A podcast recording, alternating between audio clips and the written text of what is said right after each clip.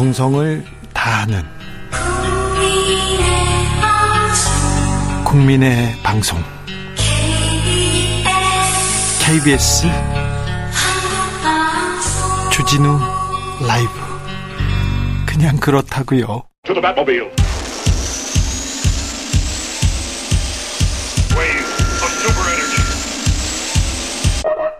주 기자의 1분 미국 캘리포니아대 연구진이 남미, 남미 안데스 산맥에서 유골을 분석해 봤습니다. 서기 900년에서 1400년은 1300년까지는 중세 온난기로 유럽 기온이 현재보다 1도 높았다고 합니다.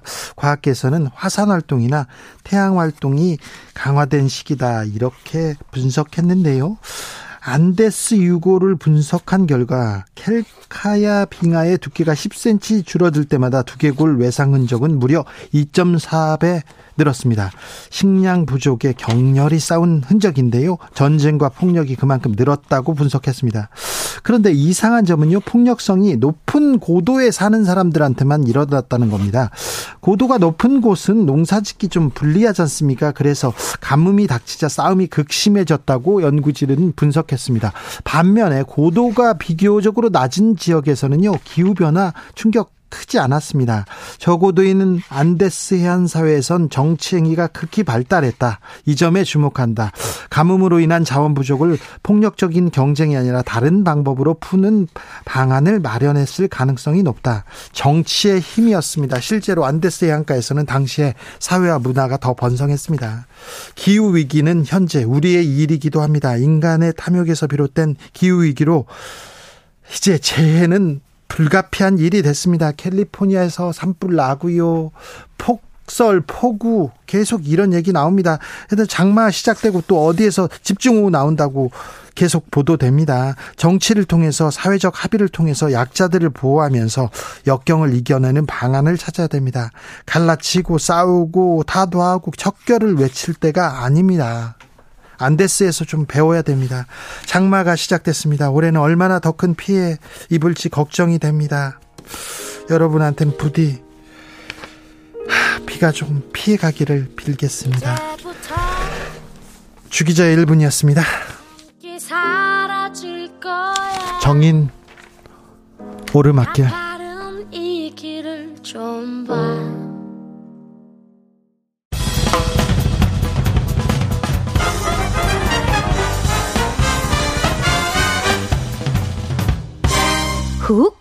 인터뷰 모두를 위한 모두를 향한 모두의 궁금증 훅 인터뷰 제주를 시작으로 장마가 시작됐습니다. 올해 예상 강수량이 작년 여름보다 많을 걸로 보인답니다. 장마비도 한 번에 그치지 않고 계속된다고 하는데 어, 작년 역대급이었잖아요.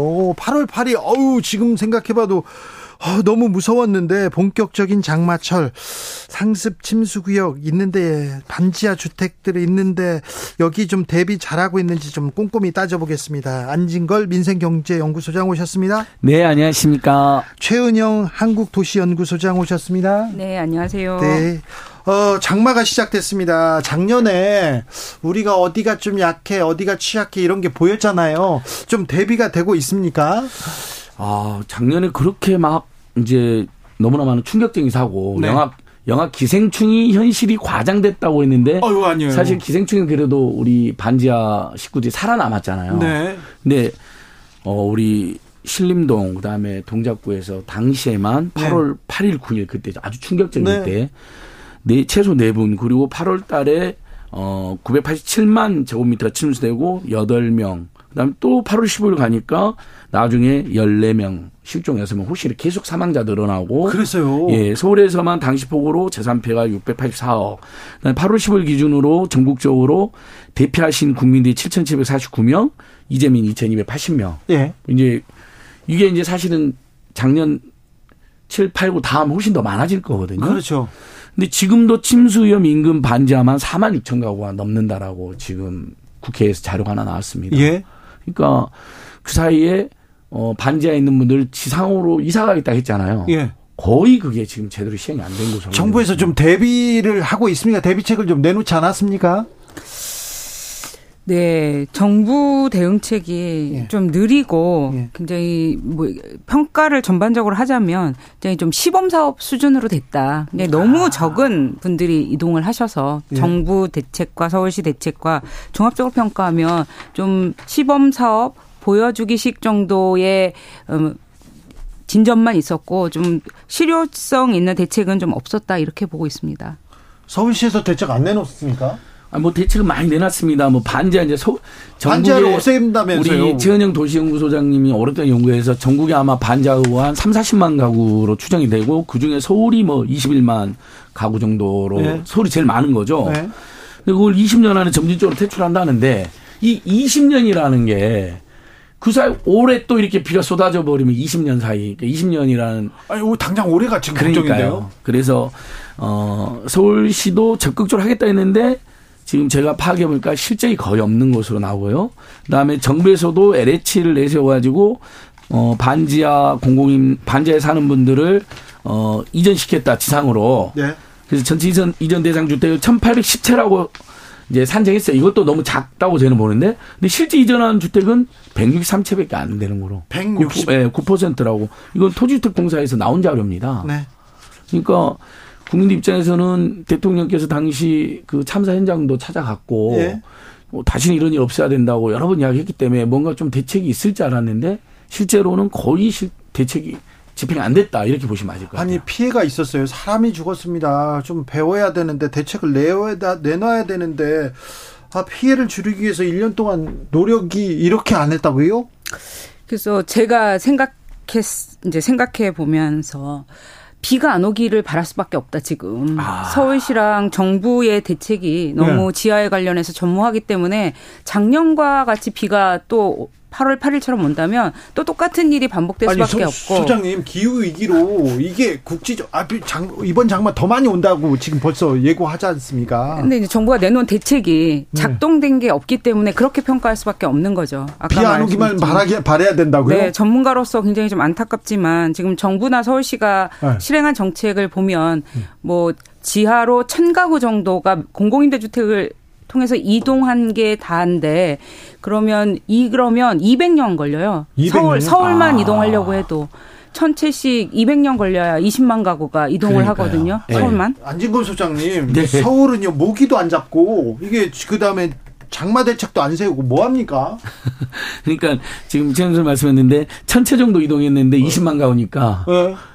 200년이요. 200년. 200년. 그러니까 이러면 안 되는 거죠. 예를 들면 지금 뭐 최근에 국정 아젠다에서 느닷없이 무슨 수능 대란 같은 게 문제가 됐잖아요. 예? 그런 건 오히려 장기적으로 맡기고 예. 전문가들이나 당사자 오히려 이런 문제 국정 뭐 서울시 지자체 그다음에 국토부 대통령 지부에 모두 달려들어서 민생이잖아요. 했어야죠. 그러니까. 그러니까요. 그래서 또 서울시 통계 하나 나왔는데요.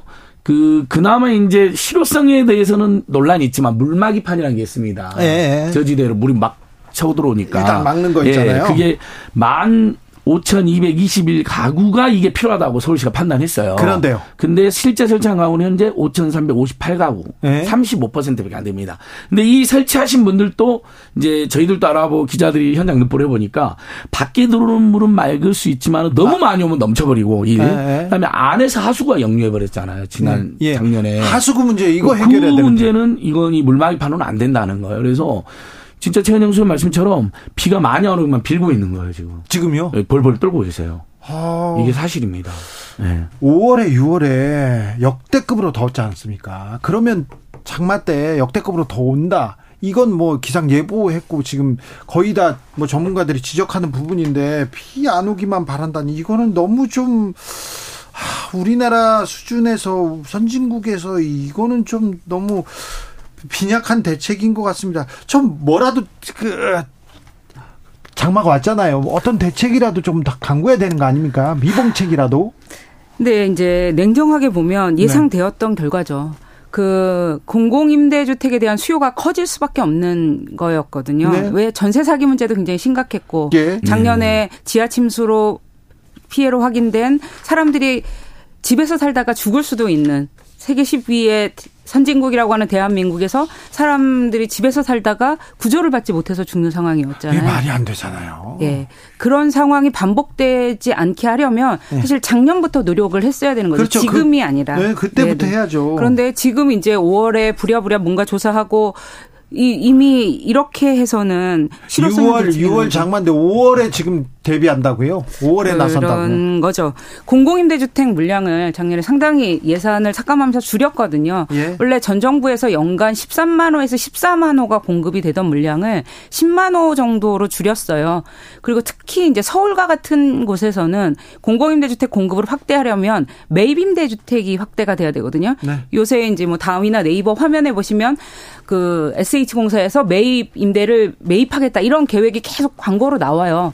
근데 이 실적치를 보면 지금 1년간 98호 했다는 거거든요. 98호. 서울 전체에서. 야. 이런 상태이기 때문에 어 굉장히 아까 제가 안타깝지만 비가 안 오기를 바라는 수밖에 없다라는 얘기를 음. 할 수밖에 없어요. 반지하도 문제인데 쪽방촌도 그렇고요. 음. 취약계층들은 예. 장마차 장마가 정말 그러니까 무섭겠어요. 반지하만 대책 이야기 나오는 거에 대해서 네. 그것도 너무 미진하지만 네. 자꾸 반지하 얘기 나오잖아요. 네. 그냥 작년에 충격했고 양화 기생충 충격인데 사실은 우리 주, 이제 반지하 네. 뭐 지옥고락에서 옥탑방, 그 다음에 고시원, 예? 또 그리고 쪽방촌, 용산역 인근에 가시면요 네. 텐트촌도 있습니다. 텐트촌도요? 예, 진짜 텐트촌 하는 분이 있어요. 예? 진짜 저도 갔다 온 적 있는데 이분들까지 하면 아마 주거 취약 가구, 그 다음에 이런 재난 취약 가구 50만 구가 넘을 겁니다. 근데 반지하 대책만 이야기 됐어요. 대통령이 거기 갔거든요. 네. 대통령이 간 데만 잠깐 반짝 관심이 있는 거예요. 근데 그것도 대책, 심지어 대통령이 가서 지시를 내렸는데도 오세훈 시장이 막 떠들어 이야기했는데도 지금 너무나 미약한 대책이 나와 있잖아요. 집행됐잖아요. 예. 예. 나머지는 거의 대책이 지금 없어요. 없다고. 쪽방촌에 대한 대책이 없어요? 예. 고시원도?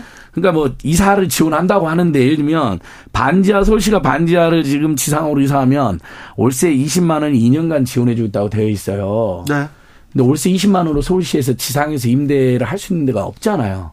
그래서 아예 그 실효 네. 없는 대책. 예, 그러니까 뭐 20만 원을 보태주는 거니까 자기 돈까지 그렇죠. 합쳐라는 건데 네. 지금 고물가, 고유가, 고환율, 고금리, 고부채 이자 까지 금리가 뭐, 폭등해가지고 수장님 뭐라고요? 고물가 오중고이 시대 고물가 고유가 고환율 고금리 고부채 아, 네. 그래서 올 소득이 들어오면요 전부 카드값이나 이자로 다 나가버립니다 알겠어요 근데 거기다 월세 20만 원 이사 갈 때도 없고요 그나마 나머지 돈 합쳐서 옮길라게 해도 네. 지상에서 월세 20만 원 지원해 준 걸로는 갈 데가 많지가 않습니다 대학가 원룸 있잖아요. 네. 하루만 원룸도 월세가 5, 60만 원입니다. 그러니까요. 네. 너무 올라도 주거비 생활비가 너무 올라도 너무 올라가지고요. 그래서 서민들은 굉장히 안타까워요. 6466님 안타깝게 사람이 죽어나가도 그때뿐이지 지나가면 변하는 게 하나도 없네요. 정말 안타까운 현실입니다. 안진걸 소장이 민생경제연구소를 예. 하잖아요. 예. 민생을 이렇게 좀 챙기려고 하잖아요. 예. 그래서 저기 정부에서 민생을 안 챙기나? 저희한테 너무 저 도시연구소 민생경제연구소가 네. 더 열심히 활동해야 되고요. 아니, 저희도 아이고, 정말 아니, 너무 마음이 무겁고 반성도 네. 많이 되고요. 네. 하지만 사실 이런 민간 단체는 보조적인 역할을 하는 거고 정부나 네. 지자체 물쓸 틈을 피해야 됩니다. 근데 최근에 나오는 정책 보면 그나마 국민들이 지역화폐 좋아하셨잖아요. 네. 어, 뭐 만 원 내면 만 천 원, 만, 만천 오백 원까지 할증도 붙고 그랬으니까 포인트가 쌓인. 또 그것도 예산 내년에 영 원으로 되어 있습니다. 우리 임대주택 예산도 거의 절반 가까이 줄여나간 것으로 나왔습니다. 그러니까 정반대로 가는 거예요, 지금 정책이. 좀 다른 나라에서 우리가 좀 배워야 될 정책이나 사례 있습니까? 예, 잠깐만 일단 숫자를 좀 정정을 하고 싶은데요. 네. 지옥고라고 하는 지하 옥탑 고시원에 2020년 정확한 통계 기준으로 85만 가구가 전국에 살고 있습니다. 85만. 50만 예. 가구가 훨씬 넘기 때문에 예. 말씀을 드리고 싶고요. 네. 그래서 굉장히 이게 가구이기 때문에 사람으로 치면 훨씬 더 많은 분들이 지하 옥탑 고시원에 여전히 살고 계시고요. 그래서 우리가 공공임대주택 공급을 줄여서는 안 되는데 이미 이제 작년에 예산이 줄이면서 상당히 문제가 되었죠. 다른 나라는 생명과 건강을 위협하는 집에 이렇게 국민들을 살게 하지 않습니다. 그런 것들에 대한 기준, 주거 품질에 대한 규진을 가지고 있고요. 그 침수나 그다음에 이게 지금 지하가 침수만 걱정하시는데 제가 기사를 찾아보면서 계속 좀 마음이 아프고 계속 마음이 쓰이는 것은 화재로 계속 지하에서 돌아가시고 계시거든요. 아, 젊은 예. 분들이. 얼마 전에도 그런 뉴스 나왔어요. 그러니까 매달 있습니다. 서울에서. 네. 서울에 전국 지하에 반 이상이 모여 있는데요. 서울에서는 남녀노소를 가리지 않고 지하에서 화재로 사망해요. 이게 누전에 의한 사망이거든요. 이렇게 집에서 수재로도 그리고 화재로 사람이 계속 사망하는 사고를 그 대한민국에서 지금 방치하고 있는 것. 다른 나라는 이렇게 하지 않는다라는 게 우리가 가장 다른 점이라고 생각이 됩니다. 3327님께서 주변에 보면요 빈집이 많던데요 활용할 방법은 없습니까 물어보는데요. 네, 그래서 지금 민주당 의원 일부가 빈집세를 물려가지고 이제 빈집을 방치하는 것 자체에 대해 세금 물림으로써 이제 집에 대한 어떤 세수도 확보하고 집을 좀 공공적으로 사회적으로 더 활용하자 이런 네. 대안도 지금 이야기 나오고 있죠. 근데 아까 이제 저는 최현영 선생님께서 말씀해 주신 것 중에 매입 임대 주택이 굉장히 이건 매력적인 겁니다. 근데 서울시가 소극적인 이유를 모르겠어요.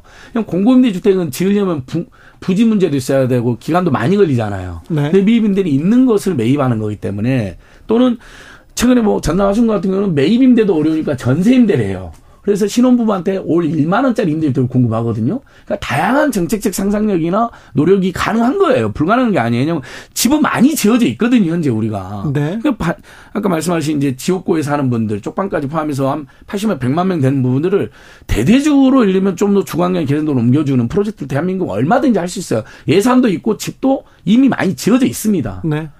근데 그것을 제대로 안 하고 예산을 줄이고 어, 무슨 일이 모르지 소극적으로 뭐 어떤 차례인지 모르겠지만 그러면서 매입인데 공급인데 둘 다 오히려 위협받고 있는 건더 수치가 후퇴하고 있어요. 제 제가 이유를 좀 알고 있는 부분이 네. SH공사 사장 지금 서울시 SH공사 사장님께서 김원동 사장님께서 네. 매입 임대 주택 정책에 대해서 굉장히 부정적이시죠.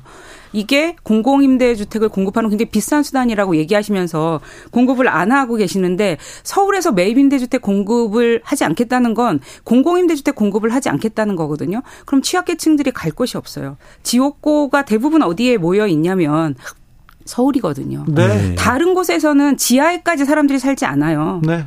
그런 상황에서 서울의 공공임대주택 공급이 확대가 굉장히 필요한데 지금 아까 98호 했다고 했잖아요. 네. 그 이게 서울에서 공공 매입임대 주택이 공급이 많이 될 때는 13,000호까지 됐던 거거든요. 그래요? 네. 그러니까 이건 굉장히 줄였네요. 정책 의지의 문제예요. 네. 근데 그 SH공사 사장님께서 싫어하시는 매입 임대 주택을 그 직원들이 열심히 살 리가 없잖아요. 아, 그럼요. 매입 임대 주택은 정책적 의지가 굉장히 중요하거든요. 이걸 실제로 살 왜냐하면 집을 사자 이것만 갖고 살 수 있는 게 아니라 실행을 해야 되고 굉장히 많은 노력이 필요한데 네. 말과 행동이 다른 거죠. 7598님께서 가난과 빈곤으로 저지대에 사시는 분들을 위한 대책 촉구합니다. 산 아래에 살면서 산사태로 마당까지 토사가 밀려와서요. 놀랐던 우리 집 아직도 해결이 되지 않아 걱정입니다. 아직 작년이 있었을 일인데 네. 아직까지 해결이 되지 않았답니다. 박형근님께서는 서민을 위한 나라는 어디에도 없네요. 정치인들 권력 다툼에 골몰하고 정부는 지금 멋이 중한지를 모르고 있습니다. 얘기하네요. 그러니까 오세훈 시장이 시정 슬로건에 보면 약자의 동행이라는 게 있어요. 얼마나 멋있습니까? 근데 실제 지금 약자들이 삶이 오히려 후퇴하고 있는 거예요. 현실은. 아, 그러니까요. 예, 그건 진짜 시정해야 됩니다. 그러니까 LH, 아까 말한 LH도 지금 지하층 매김대주택 이전 현황이 9%도 안 되냈잖아요. 1817하기는 보는 163채밖에 안 하고 예. 또 20년 미만 주택만 구입한다는 식으로 해놨어요. 근데 반자가 대부분 20년 이상 주택입니다. 현실을 너무나 모르는 거잖아요. 그렇죠. 이것도 문제인데. 그다음에 SH 최현영 씨는 지적했죠. SH는 오세훈 시장 임명합니다. 사장은. 네. 그러니까 얼마든지 본인이 뭐 경지를 하든 주의를 주든 아니면 개선을 해서든 일단 현실적으로 공공임대주택을 가장 빨리 공, 공부할 수 있는 것이 매입임대라면 또는 전세임대라면 그걸 매진을 해야 되는 거죠. 네. 근데 그 실적이 거의 없다. 이게 지금 오늘 방송에서 가장 중요한 포인트 지적이라고 보고 보시면 될 것 같습니다. 네. 아, 최소한의 사람들이 거주할 수 있는 최소한의 거주 요건 기준은 좀 만들어야 되겠어요. 이제는. 그렇죠. 이제 그게 중요하다고 보는데 지금 제가 서울시의 인식에서 굉장히 우려가 되는 점은 서울 지하의 90%는 그래도 살만하다고 보고 계시더라고요. 서울시 정책당국에서 나와서 하는 말이. 10, 90%는 괜찮고 10%만 침수 등으로 문제가 있다고 보는 거죠. 그런데 지하에 살아봤던 경험이 있으신 분들은 영화 기생충이 아니어도 지하라는 공간이 살기 얼마나 힘든지 알 수 있죠. 거기서 생명을 잃거나 뭐 건강을 잃지 않아도 습기와 곰팡이와 냄새 이런 것들 때문에 너무 살기 힘든데 그 지하 대부분이 90%가 살만한 곳이니까 서울시는 지금 적극적으로 정책을 펴지 않는 것이고 뭐 재개발 재건축해서 없애겠다 이렇게 되는 거거든요. 그러면 그냥 없어질 때까지 기다린다고 아주 소극적으로 정책을 이해할 수밖에 없는 건데 정말 인식의 문제가 있다고 생각합니다. 그러니까 현실을 너무 몰라요. 그냥 탁상 행정, 행정인 거죠. 지하 에서 사는 것이 얼마나 힘드는 것인지를 조금이라도 안다면 이럴 수가 없다고 생각합니다. 작년에 지하 침수 피해를 입은 분들을 만나 보면 그 트라우마가 아직까지도 전혀 없어지지 아니, 않아요. 물이 오면 너무 무섭대요. 막을 비가, 수가 없잖아요. 비가 조금만 와도 네. 잠을 들지 못하시거든요. 네. 이런 상황에 서민들의 삶을 돌보는 것을 정부와 서울시가 좀 최우선 순위에 두고 정책을 집행했으면 합니다. 2020년 인구주택 총조사 결과에 보니까 지하 반지하가 32만 7천 가구. 네. 그 다음에 서울이 그 중에서 30만 4천 가구로 96%. 네. 서울 경기도가. 거의 대부분. 네. 서울 경기 인천이. 네. 그러니까 수도권 문제예요. 이 문제는요. 네. 지금 재난 그 침수 문제도 마찬가지고. 근데 오히려 이 수도권의 지자체장들이 가장 소극적이라면 이건 정말 문제 심각한 거고 반지하에서 살아본 사람, 지하에 살아본 사람들이 방금 최원영 선생님 이야기한 거 보면 아마 우리 애청자들이 문자 많이 보내주실 거예요. 항의 문자. 네. 반지 하나 지하에 살면요 사는 것 자체가 벌써 이축이 되고요. 굉장히 눅눅합니다. 공기부터가. 그리고 여러 가지 뭐 침수 피해부터 시작해갖고 뭐. 네. 뭐 영화 기생충 나오지만 한두 가지 불편한 게 아니거든요. 김재영님께서 맞아요. 서울 와서 반지하 처음 보고 너무 놀랐습니다. 예. 네, 반지하에서 사는 사람들 집에 가봤는데, 네, 아주 힘들었어요. 예. 네. 아, 김건기님께서 지하는 곰팡이로 너무 힘들어요. 얘기합니다. 아니, 왜, 근데 이게 지금 1년 전에 사람이 죽었던 일인데 어느 정도는 나아졌겠지 했는데 아무것도 이렇게 나아지지 않았어요. 거기에 모기도 많죠, 벌레도 많죠, 러브버그 왜 그렇습니까?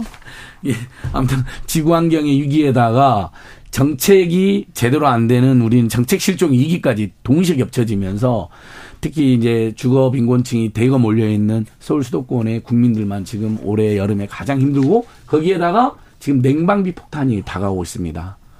네. 전기 요금 계속 올라가지고요. 예. 에어컨이라 에어컨을 쓸 수밖에 없잖아요. 너무 더우니까. 써야죠. 그러니까 폭염하고 장마하고 침수하고 이 삼중고를 지금 겪고 있는 거죠, 지금. 그런데 조금 나아지지 않았습니까? 그래도 정부나 지자체에서 대책을 내긴 낼 거 아닙니까? 아, 조금 나아진 부분은 아까 그 서울시에서 20만 원 정도의 월세를 지원한 거, 네. 2년 정도 그런 정도의 정책이 나왔지만 그것의 수주해 가구가 지금 970 가구라고 나오는데요. 근데 이게 사실 한 달에 받은 한 달마다 한 가구로 친 거예요. 아, 네. 그러니까 한 5개월 정도 받았다고 하면 200가구 정도가 지원을 받은 거거든요. 서울시 전체에. 전체에서. 예. 그래서 제가 아까 시범 사업 정도로만 사업이 진행되고 유의미한 사업은 아. 20만 가구에 200가구면요. 네. 그래서 지금 뭐 몇 퍼센트, 10% 가까이 7%, 8%가 이동했다고 하는데 이거는 그렇게 볼 수가 없고요. 네. 지금 실효적인 대책은 공공임대주택 서울에서 98호 매입하고 그리고 200가구에 대해서 주거비 지원하는 것 정도가 전체라고 보시면 되고 물막 일판 같은 걸 설치하고 음. 있는 거죠.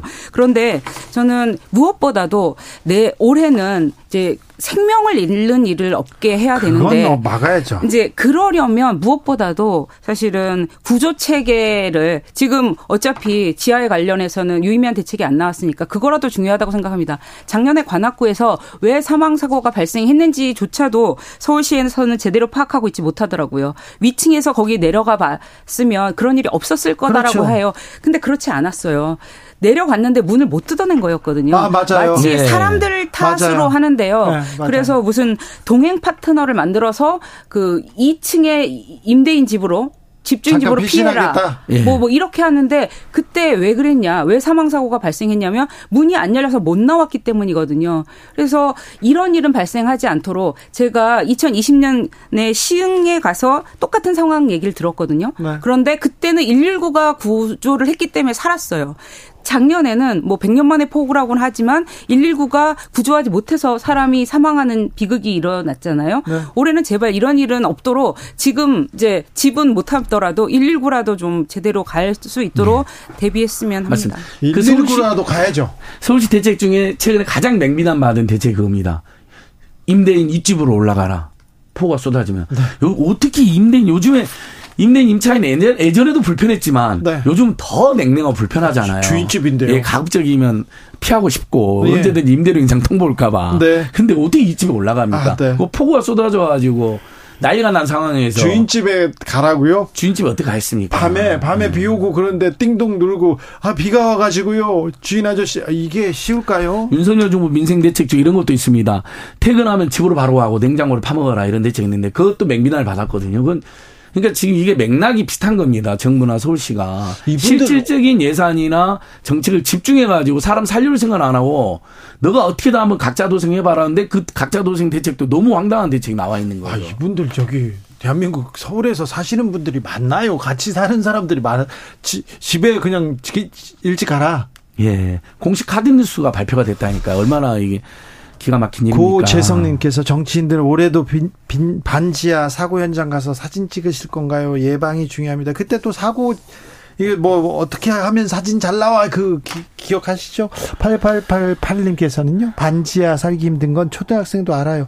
대책 좀 찾아주세요 얘기했고요. 베르77님은 20여 년 전에 반지하에 잠깐 살았던 적이 있는데 장마 때마다 방에 물 들어와서요.